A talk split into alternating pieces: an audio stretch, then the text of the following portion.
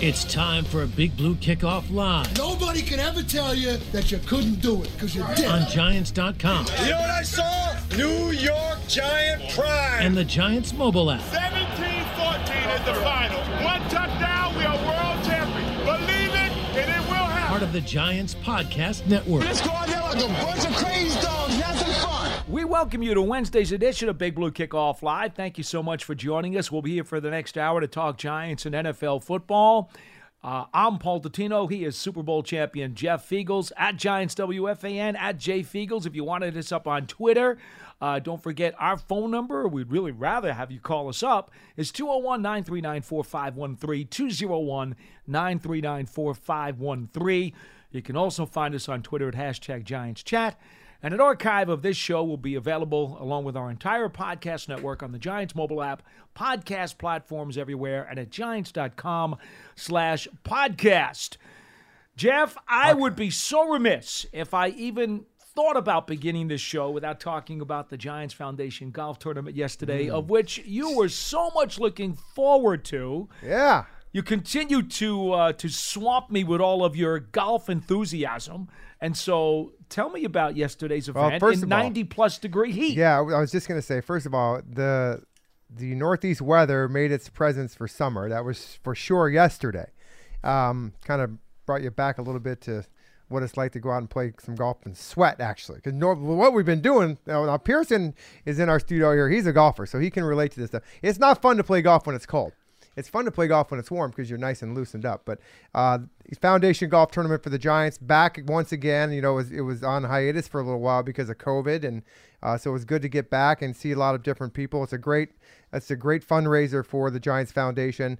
It's a lot of fun because you meet different people all the time. The course was at Canoe Brook over there. Uh, I believe it's Summit. And then, um, you know, you get to get out there and enjoy yourself, enjoy the day. And I know that there's a lot of guys that, that they, players that don't play golf, which is the funny thing about it. And watching them try to hit golf balls and watching them putts on the green. that can just- be dangerous. it could be dangerous. Yeah, actually, I, I, it is dangerous. Not could be. It is. Um, but yeah, so it's a lot of fun. And of course, you know me as being the golfer that I am. I like to compete.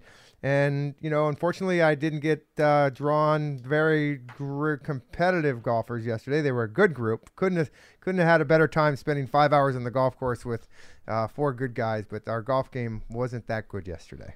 How did you do particularly, though? Fine, I did fine. You did fine. I did fine. Because, yeah. folks, for those of you who do not know, Jeff Feagles won his golf championship at his at his uh, golf club uh, did. I was about two weeks ago. the senior club champion. Yeah. How about that? That's for 55 and over, those scoring at home. So I don't consider myself a senior. It's just that the age, the bracket puts me in the senior category. Okay, so, Okay? so the rules kind of put you there, not because you feel like yeah, it. The rules I, I have to go. there now. That now this week coming up, which I will not be competing in, um, because it's just too difficult. There's a lot of young young guys at our club that are really, really, really good golfers, and that is the true club champion. Every uh, club has one of those, but th- that's a competition that's very fierce. So I'm I am content with where I am, Paul, in the senior club division Okay. which is fine because I'm the younger of the senior club division, guys. Right? I mean, I'm, I'm 56. Right. You got to be 55 to get in there. So there's a lot of people competing and they're much older than me, and I'm taking advantage of them. Well, just like those young guys would So be taking advantage of me. So you should be winning, is what you're telling me. yes. there you right. go. Yeah, but there's a lot of, I'm sure that across the board, a lot of people that belong to other country clubs, there are some really good golfers that, you know, are in their 50s. So 201 939 4513. Open phones for about an hour. We will talk Giants football with you. Uh, one thing I did want to touch upon, Jeff, as we get ready for our phone calls, because I want to get as this is another one rapid fire. I want to get as many callers as I can in today. Yep. We've had a lot of new callers over the last month or so. May was a really good month for new callers. Okay. I will say that. I don't think we've ever had a month. Well, yeah, don't be afraid to call in. If you listen and It- you've never called, just, it- It's been forever since we had such a cluster of new callers call us in May. And I would love to see that continue into June. So uh, I invite you at 201 939 4513. June But, bef- 1. but before we go there, Jeff, uh, you've had an opportunity to be at a couple of the OTAs. Mm-hmm. I, I, I've been at them, obviously, as well. Uh, the media's been shut out of most of them, they only have limited availability to them. I think a couple of the takeaways that I have so far, and we know that mandatory minicamp is next week, mm-hmm. so we've got a couple of more of these things left this week Yeah. before they finish up. A couple of very quick thoughts. Daniel Jones looks very comfortable and very sharp with this new offense. Mm-hmm. Uh, I like the way he continues to be accurate and throwing well while on the move. Mm-hmm. I think that's been pretty obvious. Yeah. I think that Wan'Dale Robinson and Daniel Bellinger, two of the rookies in this class, have both shown a tremendous propensity to catch the ball without letting it hit the ground. These guys, I- think Wan'Dale Robinson may have had one drop the entire spring practices so far that I've seen. He may have had one drop. Well, That's he's worked it. on that because he had a couple drops in the in his senior year. right. So, right. he's But he also caught on that. 104 passes though. Yeah. Yeah. So I think it was five, by, by the way. My my my usual um, grade on that, and it's just mine. Is it a percentage? Yeah, yeah. Okay. I I Five? I- to me six. Six percent. Six percent. Good guess. Six percent of drops is my cutoff line. Mm-hmm. That's when it becomes a problem for me. But up to six percent, I'm I'm kind of I'll, I'll swallow that. I'd like it to be less, but six percent is where Well, you get now, hundred balls, six of them. That's a pretty you know, good clip. That's, good. Mm-hmm. when that's when it starts to become an issue for me. If it's more than six percent. Um, so Robinson has been catching everything, everything out of any formation, out of any pass route. Lots of formations. He catches everything. So does Daniel Bellinger. Which, by the way, he was not a big target guy in college. No, at San Diego State, he was not known as as much of Yeah. a pass receiver. yeah. But he is an athletic-looking guy. He's tall. He's big. He's I've got told smooth. people he looks like Jake Ballard to me. Yeah, yeah, he's got a lot of lot of uh, good. Well, here's the thing, you know, some of those guys, when their hand goes in the dirt, their hands basically they lose some of their touch to catch the football. This guy's this guy can block. That's what Oh, he yeah. did. Oh, yeah. And now they, but I feel like by drafting him, they understand that they're going to use him in a different way. But that's scouting. That I mean, they they watch this guy. They watch him at the combine. They watch him at the workouts. They found a way to be able to believe that he this guy can be an asset to this offense, both blocking and catching the football. And uh, I would say the other thing that that's kind of stuck out a little bit, although we're talking flag football shirts and shorts, Saquon Barkley looks very fit, healthy. Yeah. Well, looks he's like he's stronger again. He's put on a little bit more of his muscle as Mm-hmm. he had a couple of years ago. And uh, again, shirts and shorts, he looks like he's got his quickness and his explosion. he's had a very quiet OTA season, if you will. Meaning, like, haven't heard much. You know, Saquon's Well, they keep- don't run it a lot. But my, my point and there's no contact. But my well, my point is that I think that there's I think he's taken it in a very professional manner. New coaching staff, kind of getting to know these guys, and I think that he's he this this is a contract year for Saquon. Mm-hmm. You know, he just did nose to the grindstone, man. Just go out there and work, and I think that everybody's going to be appreciative of him this year because he's coming off a season where he's healthy. I mean, this is a big thing for him. He's going to be able to operate the way that we kind of knew he would coming into his rookie year. I mean, listen, I don't think he's going to catch 90 footballs, but he's going to, I think he's going to be, if I had to do the over under, I would probably give it 60, right? I was going to say he'll be over 70. okay, so 60, 65. and I wouldn't be the- even shocked if you went Yeah. over 80. Yeah, I so, would not be shocked. and the only reason I'm dropping it down a little bit to that is because of Wan'Dale Robinson and Kadarius Toney. Right. That's the only reason They I'm saying so that. many other targets here. I don't think he'll catch 91. Right, right. But um, hey, listen, if, if uh, and, and and I was telling the guys after on the golf course, you can imagine th- these are these are Giants fans. They're in the Giant outing, and all they want to know about is the team and talking about the team and this and that. And I brought up Wan'Dale Robinson's name plenty of times yesterday. It's kind of the player to watch, if you will. And they were just like, well, what about Kadarius Toney? Is he like, is he, is he not going to be around? Or I'm like, well, no, no, wait, wait a second. The guy was a first round draft pick last year. He's going to be around. It's just a matter of him staying on the field and getting healthy. Um, and I think that there's a lot of people, a lot of the fans who feel like when Kadarius missed that first week of OTAs, that there was something wrong. What's going on with this guy? Well, and it You was know. only it was only a day that he Yeah. missed when the media was here. See, people don't understand Sure. that.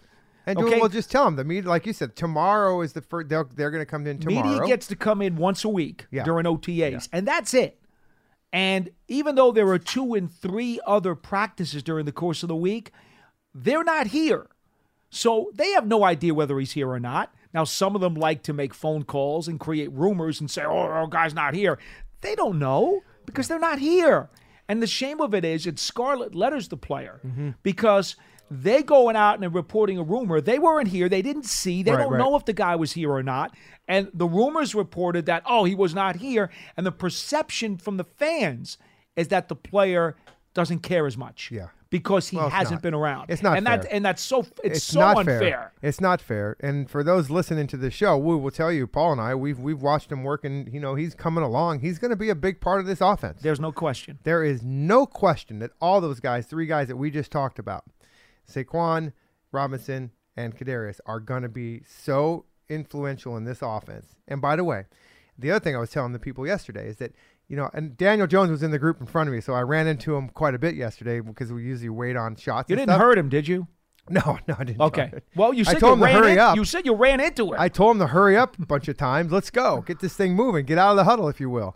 Um, but I, I, I think that it's a situation where Daniel Jones is going to be very happy in the situation that he's put in to get the ball off quickly to these guys. Because when we watch this out there, you can see how fast this, that ball is coming out of his hands. Yeah. It's just boom, getting into the playmaker's hands. Let those guys go make some plays. Um, he looks comfortable to me. I think that Daniel is a guy that obviously is very cerebral, so he's going to pick up anything that they throw at him. It's just a matter of understanding conceptually what Brian Daboll, Mike Kafka want out of him in the system that they're putting together. And that's, I think, has a lot of things. Number one, accuracy, good decision making. And part of that decision making is what they have him doing now is throw it into throw it into trouble and see if you can if you can make that throw then you know in a game this year that you're not going to have to worry about making that throw because you've done it a couple times. On the flip side of it, if you think you can make that throw and it gets picked off three times, you're not going to make that throw again. That's what you have to look at. We'll clean it up once the season starts. Let's put it that way. Well, I think that you know I know the point of emphasis with Daniel Jones since the you know his second and third year has always been let's tighten it up. Let's let's not turn the ball over. Just remember something. When Phil Simms finally broke out of his shell, it was because Bill Parcells pulled him aside and said, "Let it rip. Yeah. Come Well, on, kid, let it rip. That- Don't that- go out there and play scared." And you know what? From a player's perspective, I will tell you this: that that gives you so much confidence. As long as you, here's the thing, you're gonna laugh at this. As long as you believe what he's telling you is the truth, you know, because there's a lot of coaches that'll tell you something, and then you go out and do it, and then they'll tell the next person, "I never told him to do that." oh man, Yeah. You know what I'm saying? I hear I, don't I don't see that that's what's happening here, but um, from a confidence standpoint, yeah, let it rip, Daniel. Just let it go and and let's get this team, you know, moving along. All right, let's let it rip. I want to go Let rip. rapid fire. Let's get as many callers in as we can. We've kind of set the stage for you for today's program. Anything, up. L- line one, Jason in New Haven. You're first on BBKL. Hello. Hi, fellas. How you doing? Very good, sir. How are you? Good, good, good. Um, I'll try to make my points quick or questions quick. Um, um, I don't know if you guys want to answer after I ask or wait till after. Um, but um, Let's rip through it and We'll see how it know. goes. okay, okay. So um, the first thing is what the first question I have is what would you consider a successful season? I know you guys were just talking about Daniel Jones. Um, I am a I am a fan of Daniel Jones, but I think this is his last shot with us. What, what would you consider his? What would you consider a good season? Let's just say, for instance, we go. Let's just say, for sake of argument, we go ten and seven, um, but he throws maybe sixteen interceptions. Would you guys feel comfortable as him as the next?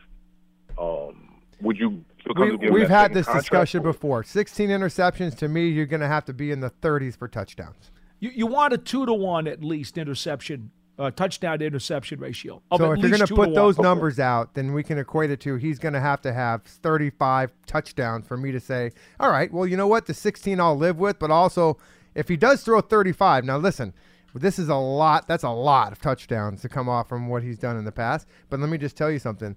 If he's throwing touchdowns, that means they've improved in the offense in the red zone, and he's putting points up on the board more than 14 or 15 a game. I think that that's that would be successful. I- I'll tell you something. It's great. We could start giving you stats and projections, but the truth of the matter is, he better play in at least 15 games. If he's not Right, starting at least 15 games, this Right. organization is going to have a very difficult time trying to figure out how to move forward. Right. And that would Oh, be yeah, from any absolutely. that would be from any player that has a propensity to get hurt. That's a big question mark because remember this: if they're going to franchise him or give him a new contract, it's going to be a lot of money. Mm-hmm. They don't want to pay somebody that's not on the field. Even if they tag him, Yeah, that's what I'm saying. you know, yeah. yeah. So um, to me, I'll I'll give him a little leeway. I'll, I'll give him one or two games leeway. I'll say 15. You better you better be able to start 15 games. Anything Right. less than that, it it really really becomes a teeth grinder as to how you will evaluate that, this quarterback. And I, I think that would be the worst case scenario for the Giants is if he can't stay healthy and give you a definitive answer as to whether or not he should stay. Right, Paul, you're absolutely right. That was a great point. Uh, two last questions, and I'll you know take it off the so you get other callers. Um, the first one is more of a projection based off what we think they can be, but in my opinion, um, now they haven't played a game yet, so I want to temper expectations. At least on my part, I can't speak for everybody, but I think going into the middle of the season, towards the end of the season, if all works out health wise and projection wise, I think we have the best tackle. I think we'll have the best tackle duo and pass rusher duo, which is in the NFL is, is something to have. And then the last question, Xavier McKinney. I think if he starts this projection and he keeps rising, I think he had a hell of a season last year. I would love to see Sean kind of uh, re-sign him after the season, kind of lock him up. I think he's one of the core guys that I, I would like to keep on this team for the next five, six years. And those two questions I'll take off the air. And thanks for taking my call. Well, Thank you so Mc- much. McKinney, you don't have to sign him. You can. see him. He's a first round draft pick. Well, McKinney is signed through 2023 as it stands right now. So there's really no hurry to do anything with him. Yeah, that's what I'm saying. Yeah. Now, in terms of the record, you know, here's what I what I try to tell people, and nobody ever wants to listen to this because everybody wants to be so smart and they want to give you a number. Truth of the matter is, when you look at the 53 man rosters at the end of the final cut down, and you say, okay, I'm going to evaluate reasonably what I think this roster can do based on the talent that's there, you'll come up with a number roughly how many wins you think are realistic. Then what you have to do is add two and subtract two and say that is the range of where we think this team could logically be. Now, why do you do that? You do that because no matter how much you think you know about the talent level of the team, you don't know about officials' calls, bad bounces, injuries that could significantly impact either your team or the team that they're playing. Mm-hmm. And so I'll tell people very often, you know what? X number of wins is a rational number, but you've got to give plus two or minus two. So Vegas right now is saying the Giants are a seven win team. Well, you know what that says to me? You can't be shocked if they win nine because there's going to be a plus two or minus two margin of error just based on the flukiness of what happens with that mm. oblong football because it bounces a ton of different ways and certain guys getting hurt in big spots and certain penalties being thrown or not thrown in a big spot that will decide a football game. Yeah, I just think it's real difficult to throw out numbers of wins and losses. And I think if you try to do what you said, Paul, that's I mean that's, that's just one way to look at it. You can, but there's really there's no real correct way to do it. And by the way, you can't go by the strength of schedule because that changes every week. Exactly. And so I think that really when you guys look at this league, you understand what happens. It's it's a war of attrition. That you got to get through the season healthy. The team that makes it to the end is usually the healthiest or has become the healthiest. They might have started the season off a little bit low, but you know, then all of a sudden they get healthy in November and December and they start rattling off some wins because some of the teams that they're playing, Paul, are banged up. And maybe their their equation is that those are two games less than we thought they were going to be because they lost their starting quarterback, their their pass rusher, their starting guard. Something happens where they Right. can't win games. Right. And so that's kind of how you got to look at it. But to me, when people say, and this is the biggest question, I'm sure you get it all the time too. So what do you think about the Giants? How do you think they're going to do next year? They'll be better. That's my answer. I, I'm They'll be better. My answer has been this. I will tell you that I feel like the organization has made a decision where they have aligned their coach and their GM. Mm-hmm. I'm so impressed with that alignment. Yes. And I'm also ultimately impressed with Joe Schoen and the way that he's done his work up to this point, which gives me tremendous confidence going forward that they're going to turn this thing around from that perspective. So it's my my answer to that fan that asked me that is improvement. You are going to see steady, steady improvement. Now, offensively and defensively, what do I want to see? I don't know about you, Paul, but offensively, I want to see two things. I need to, we have got to be better in the red zone. You've got to score more points next year. You have to do it. Mm-hmm. Okay. And I know this may not mean a lot, but when you're in games and you defer that stupid coin toss and you get that ball with two minutes left in the first half, you're predicating the whole coin toss on getting those two back to back possessions. If you can't get a stupid point out of that, then don't defer. Just take the ball. How many times have you and I like wanted to literally How put many our times- fists through a wall or a counter? Well, I can when tell we you this: saw it the was, Giants it was defer. every home game. I know. Because that's usually when we were together. Figs and I, ha- we often are symmetrical. We we see things a lot Oh. the same way. Not always, but a lot the same way. Um, in reference to the the question about McKinney, though, I, I, I'm just looking at the the average per year salaries for for your top ten safeties in the league. Now, because McKinney was a number two pick and not a number one That's pick. right. I, I said number one. Let me correct myself on that. I said. Oh, did number you say? one. Did I you say he was a one? I did. Yeah, but that, that I didn't catch that. Well, I did say number one, but I knew I made a mistake when you told me his contract was up in 23. Because if it was a first rounder, it would be 24. Well, because they would have the fifth year option. yeah. Well, so what I was actually going to say is, in looking up the numbers, um, you're talking about guys who are between 10 million and up to 17 and a half for Jamal Adams. Your, your top 10 safeties are all double digit millions per year. Mm-hmm. Top 10 safeties in the NFL. Uh, so it is going to cost you quite a bit when you try to renew Xavier McKinney, and you will not have the luxury of picking up that fifth year option to keep him economically squelched. Well, you have. Well, here's the other thing too. Remember this: safeties, punters, kickers.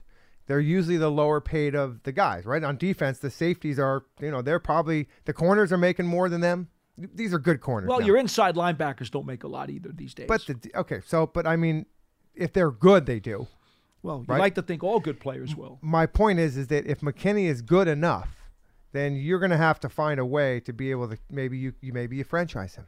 And by the way, because that 10 to 17 million, if you average it out where they get the mm-hmm. franchise, it's not that expensive. Mm-hmm. But remember, you're going to eventually have to. The Giants, we're going down the road here a little bit. They're going to be in a much better position to pay players Yes. in 23 and Yes. 24 than they are where they No are now. question. So that might play into being able to keep him. Mm-hmm. 201 939 4513 is our phone number. We go to Charlie in Maine. Hello, Charlie. You're next on the show today. Hey guys, Hello. continuous caller but first time listener. How's that? Well, that that's, that sums up everything that we've ever heard from you. I know, because it's clear that Charlie never listens to a word that we say. Maybe we shouldn't listen to him either. Maybe we should just cut him off. Go ahead, Charlie. What do you got for us today? hey Jeff, hey Jeff, I could be a great caddy for you because the expertise in my golf game Oh, was my putting. God. Was putting. I could read the green. I mean, I could see every blade, and I could see how it turned and where it went. I mean, it was almost like I had a microscope looking at the green. It just opened up to me. And I then on top of that, Charlie green. will have you rub some rubbing compound No, no. onto his cl- onto the clubs. First of all, I love caddies. I love them, and I tell you, I don't need them to read the greens. I read the greens just as good as anybody. I just need somebody to carry my bag. And so, if you if you were my caddy, I would do two things. Number one, I would probably hide things in there so it is so heavy that you would quit after nine holes. hey Jeff, so Yeah. you're telling me putting is a is is a great part of your game. It, it is. It is. That's All that's right. yep. Well, and, that's and for any, and by the way, and Pearson, who's a golfer, will know this that if for any low low handicapper, your short game and your putting is probably that's where you you because listen, there's 18 holes. If you if Yeah, you if yeah. you you know if you if you subtract one putt for 18 of those or half of them, you're gonna you know your score's gonna be nine strokes less. I know I'm confusing the hell out of Dottino right now. He's got this look on his face like, what are you talking about? I'm just thinking that you probably putt with your feet because No, your, well, I your tried. punts are Same always thing, so yeah, accurate. Yeah. No, but you know, I did a I did a little feature yesterday on on the, the golf tournament. We'll let you talk here in a second, Charlie.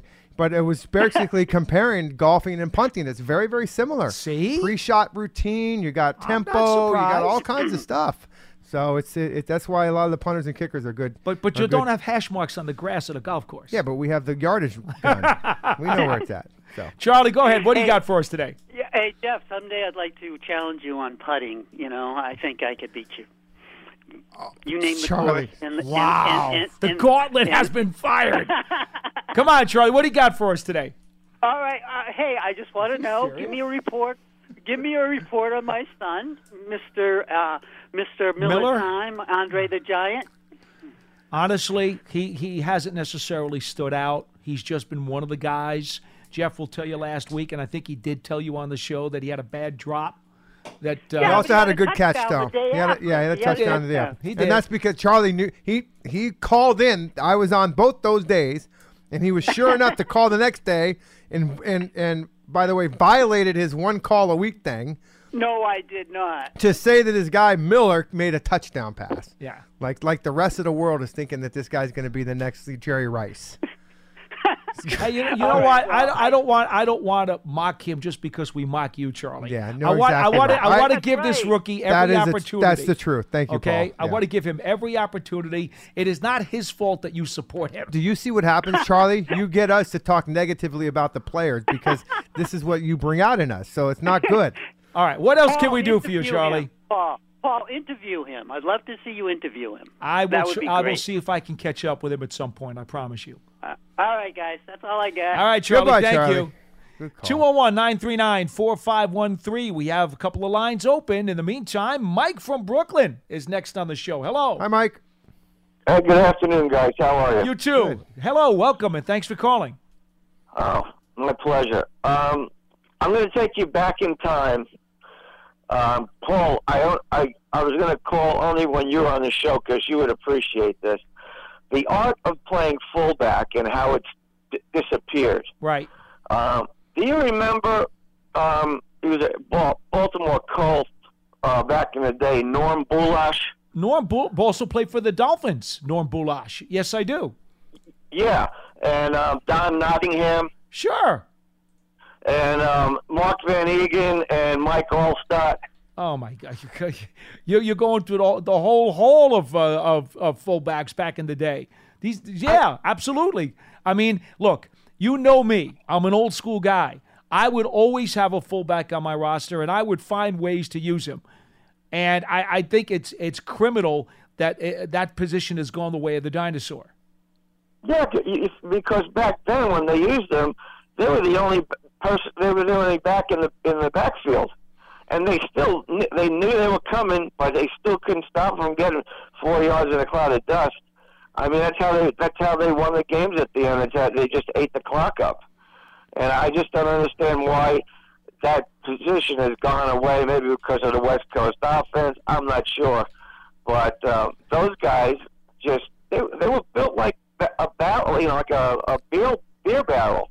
I mean, they, they would just just run right into the center of the line, get to three or four yards, and then it was uh, that was their job, and they kept doing it over and over and over. Well, well, let me let me let me just say this. The Games changed. for any the game has changed and they love to go with three and four wides okay and it's a shame because what would oj simpson have done without jim braxton as his fullback you think he would have had 2000 yards if braxton wasn't there probably not uh, do you think tiki barber would have been as successful as he was if jim finn wasn't his fullback Wow, I'm just Finn, I'm just asking. a- I'm just that's a good asking.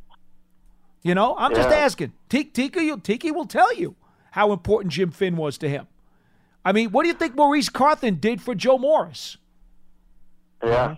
All right. I mean, it's no coincidence that some of your your greatest rushing performances, you know, occurred because that halfback had himself a fullback. Now, I understand the game's changed. Jeff is right, and I've got to adapt to that too. But that doesn't mean the fullback has to go away. Jeff will know this.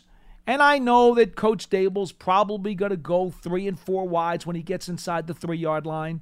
and I'm going to bang my head against the ceiling because that's what I do every time I see can't somebody do see that. that. You know, I, I, I freak out. Every time I see an offense get inside the three yard line and they go three and four wides, I absolutely lose it. Because Yeah, yeah. that's where that's where you need the fullback in the game who's going to provide you with that lead block and you tell the halfback you run up that guy's back and you are going into the end zone. Well, that guy might be the tight end. That's the thing. That there's the the fullback is kind of lost because now you have these hybrid tight ends that can play that position. Well, these days that that Yeah. tight end is probably an H back. right. Yeah. You know, and and maybe but but or it there might are be an lineman. but there are too many times where offenses go empty backfield in that case. And I'm sorry, but I will never, ever, ever sign up for that. I'm inside the You know, three yard line. I'm going to show you that I'm running the ball down your throat. Try to stop me. Yeah, yeah, you, you know, Paul, I was thinking uh, Eli Eli Penny. Uh, whenever he got a chance to run the ball, he was pretty effective. Um, so you could save you could save yourself a, a roster spot by keeping him as a fullback, and he could also play, you know, a, a backup running back position because he could catch the ball, he could run the ball. He proved that. Well, you know what Um, stinks, so- though, over the last several years? Yeah, Eli Penny was here, and they barely used him. I mean, there was Yeah, I a know. fullback. There was Or a they use them fullback. on special teams. Yeah, that they did, but there was a fullback on this roster, and then he would barely get on the field. You know, and here's the Yeah, other thing. I'll, I'll sign me up for a jumbo formation too. You want to throw an extra offensive lineman back there on the goal line Well, yeah. and make him the fullback? That's fine too. Well, they did that last year with Cunningham. You know, but they did that on occasion. Mm-hmm. But we got we got too many, and I know it. I know it. Coach Daboll's probably going to go empty backfield like most of these guys do these days. That's just not in my blood. I'm sorry. I can't go empty backfield inside the three yard line. I'm not doing it. Yeah, that's yeah, I understand. Because you, you're taking away, you're taking away part of the problem. You're giving the other team um, part of the problem that you, you're taking away from because they're not going to worry about running the ball. And and basically you're now leaving yourself into one-on-one matchups up front. Yeah, And and you know Yeah. what? When your team isn't good enough to win every single one of those matchups, then one of those guys is going to be the leak, and that leak is going to cost you the touchdown. You're not going to get into the end zone. Right, right. Hey, I, I have one more thing quickly. Um, Charlie just called about his boy, And, was it Andre Miller? Yeah. And um, whatever happened to uh, Rysen John? I thought that was his boy, and he seemed he. I thought he would have a better spot in making the making the team than than Andre Miller. He never talks about Rysen John anymore. So he, he was he was waived a cut. couple weeks ago, and the Chicago Bears claimed him. oh, they did. Yeah. Okay. All right. Thanks for telling me that. You got it, my man. Uh, you guys have a great day. Appreciate the phone call. Thank you so much. 201 939 4513. All three lines are open. So if you've ever wanted to call into this show, now is the time. We've got a full bank of uh, availability for you uh, here on Big Blue Kickoff Live. Jeff, I, I, I understand. the game does more. I, I understand too, but I think I, I you know, you have you, to tweak things. But I but I think to save your blood pressure, I think you you got to understand that there's just you know there's so many other options to score down there that these guys they just you know they can empty the backfield and put everybody out there and just it's hard to cover those guys, especially these little shifty guys that the Giants got right now. And no, you know what? Daboll's probably going to do what you're saying, and and when it works, I'll be like, "Hey, great, nice play." But inside, I'm still going to be saying, I get it. Run the ball." I get it. But here's the other thing too. If you're a good team, you still have to have that component to your offense to be able to run the football. I believe that because you're going to get in a four minute when you're winning football games and you need first downs. You're going to run it on first and second, and you're going to get four yards, and we're going to get three, and it's going to be third and three. And okay, so then you can you still have the opportunity to to run the football, or you, now you're you can pass it, but you got to be able to take time off of that clock. And what happens when you pass the football? Things go wrong. Get a holding penalty. you, you get, a sack. You get an incompletion that stops the clock. Yeah, yeah, which is a timeout. That's why you know to have a four-minute offense, you have to be able to run the ball. Yeah. Well, if you're going to be a good football team, it's imperative. It is an ingredient. It is like to to use your analogy for the food, right? Oh, it's oregano on the pizza. You, you damn well better have, have it. You have to have it. Damn well better have it. And if you don't, I don't want to hear. And you know, we talk about the short passing game as a component of your running game. It's kind of like you know, but Right. that's not what we're doing here. No. in a four-minute offense, we are killing the clock. Correct. We're eating that clock up. We're letting that other team call their timeouts, um, and you have to be able to do that. Now, do you have to have a, a great running game in the, the red zone? Yes, you do. Absolutely. Because that sets up play action. it all comes back to you must have a functional running attack when you need to run the ball. You don't have to have it the whole game, but in those situations where it's required, you Mm-hmm. Yeah. better be able to do you it. know, you know what else helps your running game? And when you got five maulers on the front, those guys are nasty, aggressive, and love to block. or as uh, new offensive line coach Bobby Johnson calls them, dirt bags. I hadn't heard that yet. Well, I think that's probably he, when they screw up. I think that's probably the one word he uses No, with he, them. he calls uh, he calls Feliciano a dirtbag. Uh, that's his nickname for him, and he said Glowinski's the same way. uh, let's go back to the callers. Len from Maryland, you're next on Big Blue Kickoff Live. Hello. Hey guys, how you doing? Good. Well, Len, how are you? We won't call Good, you a good, dirtbag, good. Well, I heard you. I heard you. I heard you say availability, and uh, we all know that the best ability is availability. 100%. So here I am. Hey, there you are. All right. I decided to call in. Hey Jeff, I, I'm I'm uh, glad you had a good time yesterday. It sounds like it was Thank a you. lot of fun. It, you know, it, it really was, Len. It, and it's good to see a lot of people. You know, you're playing enough of those tournaments. They, a lot of the guys sign, sign up for them. They're the same people, but it's, it's all for a good cause and good charity. And it's, it's nice to get people back together again after this last two years with COVID and stuff. So thank you. You know, uh, I participated maybe four or five times in foundation golf tournaments, which involved the Redskins alumni, Mm-hmm. now now Commanders. But Yeah. it was always fun to play golf with those guys. Well, yeah, you get all the stories and could could pound the ball, pound the ball a mile, guys. But in, in, on most occasions, it was three fairways right or left. that's the truth. That's hey, I'll tell you, you know who was a guy that could really crush the ball. He had no idea where it went. Is Justin Tuck. Can you imagine Justin Tuck hitting a golf ball? Oh, my he goodness. hits it Oh, to the oh, moon. goodness. He just doesn't know which moon it's going to. Was he any more erratic than LT? Huh? Was he any more erratic than LT? Well, no, LT is a very good golfer. Yeah, but I, I, I remember the days when LT would actually line up the golf ball in one end zone at Giant Stadium and then try to hit it over the scoreboard at the other end of the oh, building. Oh man, where was I in that? I would have liked to do well, this that. is Oh, back in oh, the goodness. 80s. This is back in the Oh, my 80s. It's a long time ago. Oh my goodness! And, and trust me, Oh, when, when Lawrence did that, you ran in the other direction because you didn't want to be anywhere near the vicinity of that flying I golf did. I did get a report on Tuck that he is getting better. He's, he's he's a member of Knickerbocker, so that of course makes him a little bit better golfer. So that's good. And by the way, he's also a Rangers fan, as is Amani Toomer. Let's go Rangers. Oh man. Go yeah, ahead, Len. Here we go. Big night. Yes, indeed. Big night tonight. Um, you know, on the on on fullbacks, and I, you know, I'm not doing one-upsmanship here with the previous caller, but geez, I remember the days of Joe Jet Perry and Alan the Horse Ameche and Paul Tank Younger from Los Angeles, and they were all the, the they were leading the league in you know in rushing through those years. Even Jim Taylor, and of course, and of course the great Jim Brown. Um, they, were- I mean, fullbacks were the guys. Um, and now I'm you know I'm talking mid late 50s and into the 60s, and then it seemed it seemed like Rick Casares in Chicago. Paulie was maybe the last one that I remember, the pure fullback who was going to lead the league in rushing. Uh, John Um, Riggins, to be honest with you. Rig- Riggins Riggins was built like a fullback, and he, he ran out of a one back attack, and I think you could probably call him a fullback if you'd like. There you go. you Okay. know. And right. obviously Yeah. Csonka was a fullback, and we all know how great he was. Oh my goodness, yes, yes, good one. Except when good he got one, to the Giants, unfortunately, he gained weight, got lazy, and the offensive line was terrible. So Yeah. what are you going to do? You put those three things together, and you're not going to do much. No, no. we could have put Um, Pearson behind that line. It wasn't going to make a difference. Yeah, yeah. Listen, okay. Two, two other, two other, uh, two other quick things. Um, with with respect to Daniel, um, you know, I, I just, I just can't see what Daniel might do this year to earn a multi-year contract. I, I just don't.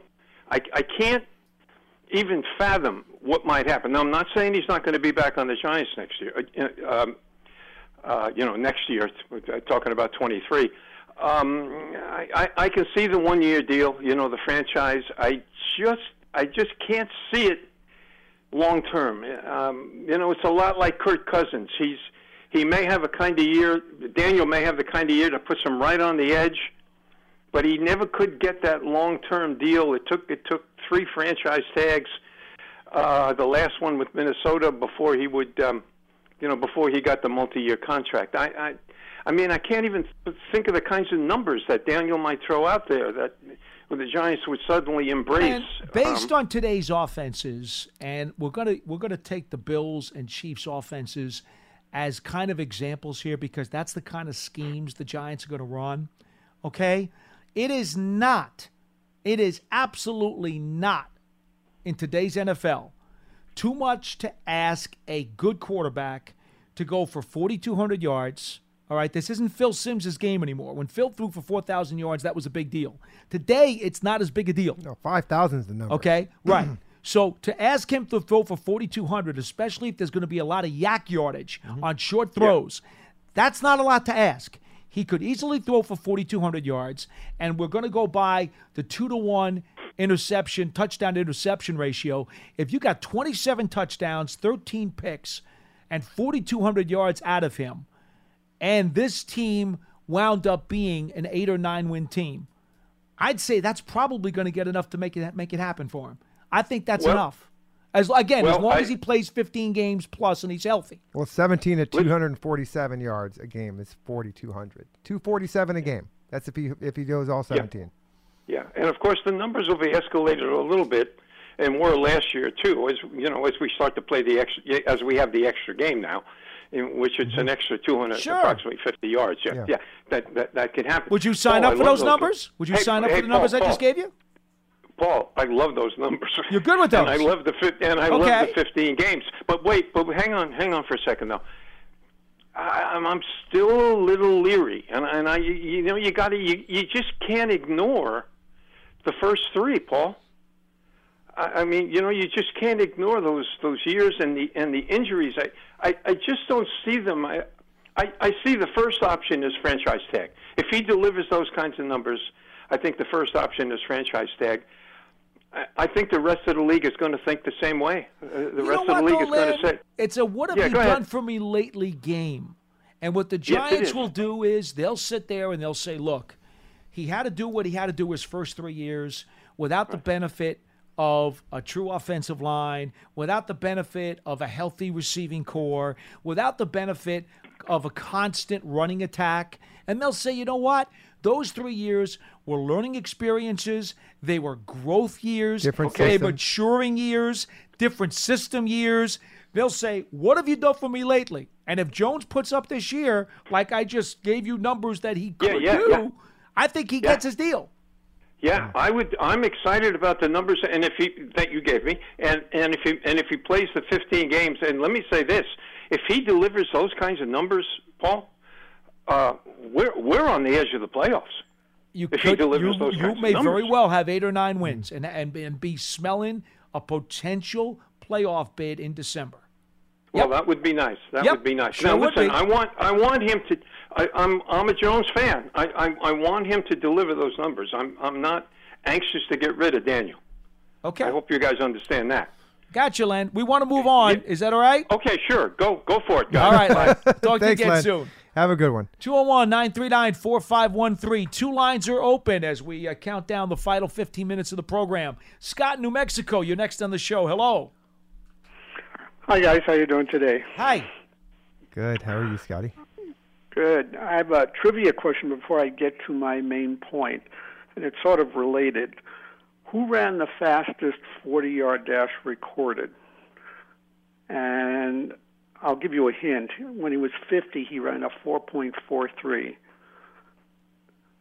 Was it Jim Brown? No. No. No, no, no, no. This guy was an. He's a wide I'll, I'll give you. I'll give you a further hint. Uh, he was All Pro four times, uh, Pro Bowler seven times. Oh, wait a minute. Darrell Green. Mm, That's right. and the reason I bring up Darrell Green is he was exactly the same size as Wan'Dale Robinson. And I think that Wan'Dale Robinson is going to be one of the cogs in the wheel that's really going to make the Giants' offense really go. And for all the, the non-believers or people who think he's too small, he doesn't have a huge catch radius. In fact, my friend's English retriever has longer legs than he has arms. Uh, but he is a sensational route runner, and he is also one of the better uh, runners when he has the ball, very similar to Toney. So I think he's a central player. And the thing that I'm curious from your perspective, uh, there's a number of receivers on the Giants uh, right now. If you had to choose who is your starting lineup between Slayton, Toney, Barkley, uh, not Barkley, I'm sorry, uh, Golladay, and um, uh, who's Robinson. the fourth guy? Robinson. Who would be your three starters plus your tight end? And I understand that David Bellinger is not dropping any passes in practice. I haven't seen him, and I had said in the beginning, watch out for this guy because I think he's really going to make a difference. Mm-hmm. But if you had to have a starting, who's your starting receivers, including the tight end, as you see it now? I don't know if you guys are going to practice or not. So if you had to put a uh, the receiving court together, who would be your starters? And the reason I ask the question is Mike Kafka comes from that background where they're going to launch the ball down the field. And I'm not discounting Barkley either because obviously he's going to be a, a cog in the passing game as well. So who do you envision as your starting lineup right now for if if you had to pick guys and I'm not going to eliminate CJ Board either. So but who would you pick as the guys to start if you're looking at your unit right now? All right, are we considering Sterling Shepard being healthy for the season? Yes, uh, assuming that he comes back a, a month after maybe he doesn't start but he comes back healthy say in, in October just for argument's sake. So he was he's okay. So we're not. So he's not going to be a guy that we're going to say the opening day roster starters. then. Right, I Is that what don't know for? how I don't know where his health issue Okay. is, so All right. that's why Well, I'm that's sort of important. eliminating I think him. I think we have He's to. got a ways to go yet, so, So I let's- let's I keep would him off. Yeah, keep him out of the conversation right now. Okay. Well, we know we know the given. We know it's Golladay, so now we only have to go to two. right? Okay. Right. I mean, you agree with us there, right, Scott? Um, Yep. I, I gotta I gotta believe that because of Shepard being out, that Kadarius Toney will be in. Okay, so that's Okay. two, and then so who's going to be your third guy? I, I right, and so it's it's going to be Slayton. That's that's. Mm-hmm. So you think Slayton as opposed to Wan'Dale Robinson? Yes. Yes, as a starter. Now, as a starter. Now, will, will Wan'Dale Robinson get as much playing time as Darius Slayton? I believe he will. I just don't think he's going to be a starter. You will see lots of four wide packages, Right. which will get Robinson on the field. Exactly. Yeah. Okay. And how how many catches do you think Barkley will have this year if they use him Well, the way we, they we him just talked about year? this a second ago, and Oh, Paul okay. Paul okay. I missed it, so- Paul Paul went at seventy, and I would kind of just threw out a number. He he wouldn't be surprised if it went over that, and I'm going to say the over under for me would be sixty five. So will he be the leading receiver? No, Okay, and who do you pick as the leading if receiver then? my re- leading receiver is going to be Kadarius Toney if he's healthy, that's me. Okay. that's me. Okay, so uh, knowing Am I crazy, the Paul? Gi- No, not at I all. mean, I mean, knowing the Giants are going to compare or, try, or obviously competing against the other three teams in the division, is their receiving core, do you think, as good as say Philadelphia's, just for argument's sake? No. Because they have DeVonta Smith and they have uh, they just picked up uh, the other guy. Uh, I forgot from Uh, Tennessee, Oh, hello. AJ Brown. AJ Brown. AJ Brown. Right? No, there's no way. There's no way you think the Giants will be have. No, I, I, I don't think if you on paper, if you said to me these guys and these guys, I, I think the Eagles the receivers are better. I mean, AJ Brown is as good as they get, right? I mean, Brown, Brown's terrific. Smith is good. Smith had a very good rookie season. Then they just drafted another Uh, guy. They got Quez Watkins. They got Reagor, Right. Greg Ward. I'm not. I'm not overly impressed with that receiver. but the two room. starters. Well, Smith and Brown are obviously who Smith and Brown are. So, but the- okay. but I don't. I don't particularly care for the guys on the depth chart. So They- you they think nothing you think me. Golladay and and uh, Golladay and Kadarius are better than Smith and Brown? Well, I'm saying when you go back to three and four and five, I'll take the Giants. Yeah, I think after two, after two, then it Well, gets a little bit to. close. So The question is the receiving core. I that mean, means Reagor, the whole room. you know that no one likes him. I mean, the Eagle fans don't even like him. So I mean, they got some other guys, but I mean, right right now, Slayton's three, Robinson's four, and Sterling Shepard would be five right now. You know, again, not knowing how how Yeah. quickly he's going to come back. any any receiving room that had Sterling Shepard as number five has to be damn good.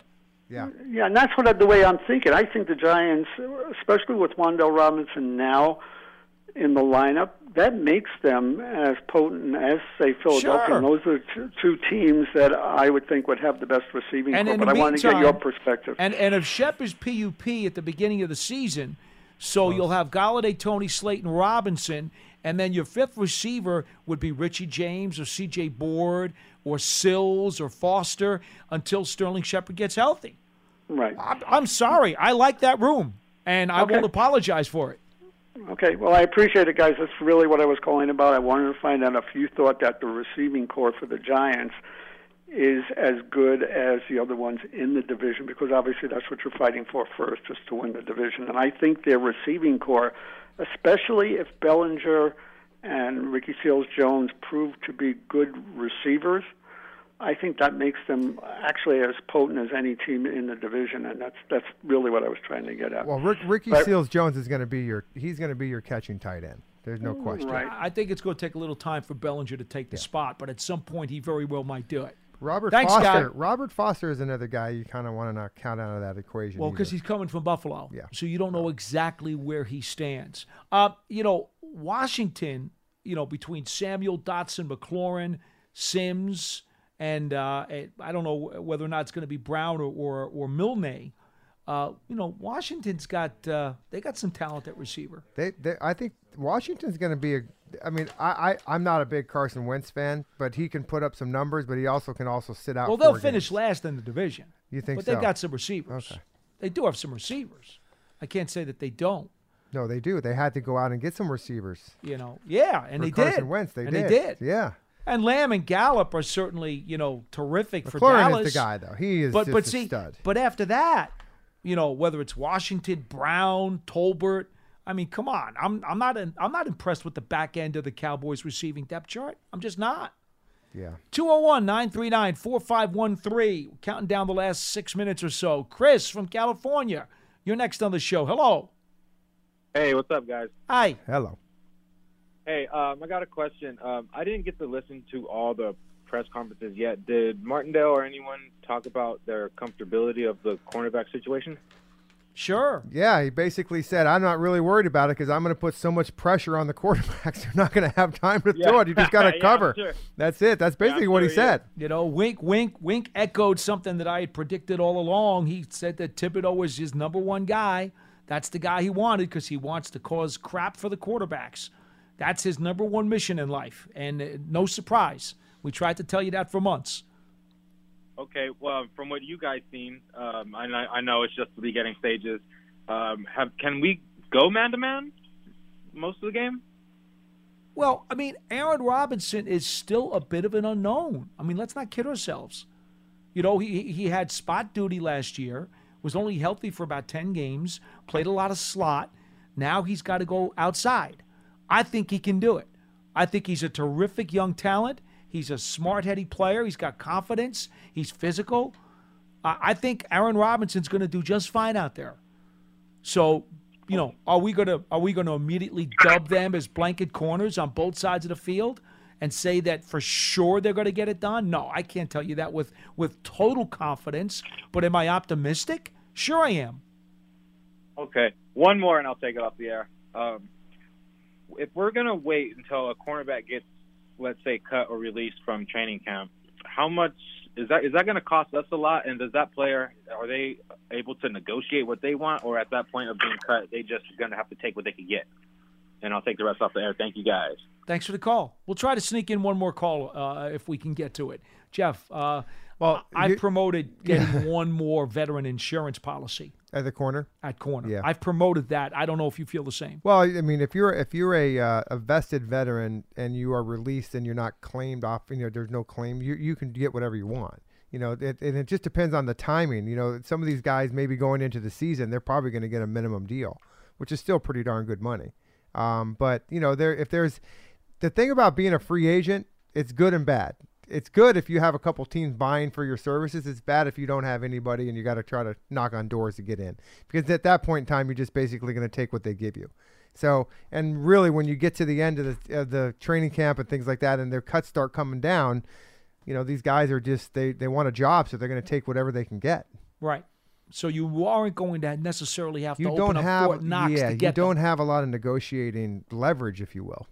That's So, just it. And I do think the Giants will keep the radar open and out for a veteran corner who Well, they think might fit at But think point. about this: you got 32 teams with 90 guys on. There's a lot of players out there that can still play that Sure. just may not make the cut, and that's when teams are. And by the way, if you ever saw, if you ever had a chance to get in the building and see the the room where all these names are for the current players in the NFL, they've got them all, and they're on that board. They know who they are.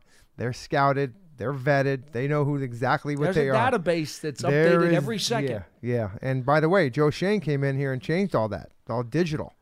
And by the way, let's rec- let's remember, and Jeff has told you this before, there are many veterans who are on the street right now who don't necessarily want to sign Right. in the middle of May or June. Yeah. They're willing to wait. Yeah, and there are teams that have gone to those guys and said that we're okay with this. We understand. We know who you are. We you stay in shape, this and that. Right. Go through training camp, and you know we're not going to sign you for a reason right now, but we may need your services. So just we just want you to know that you're one of our guys that we're going to come to. Case in point, 2007, uh, right before the uh, first game of the season, Giants picked up Kawika Mitchell.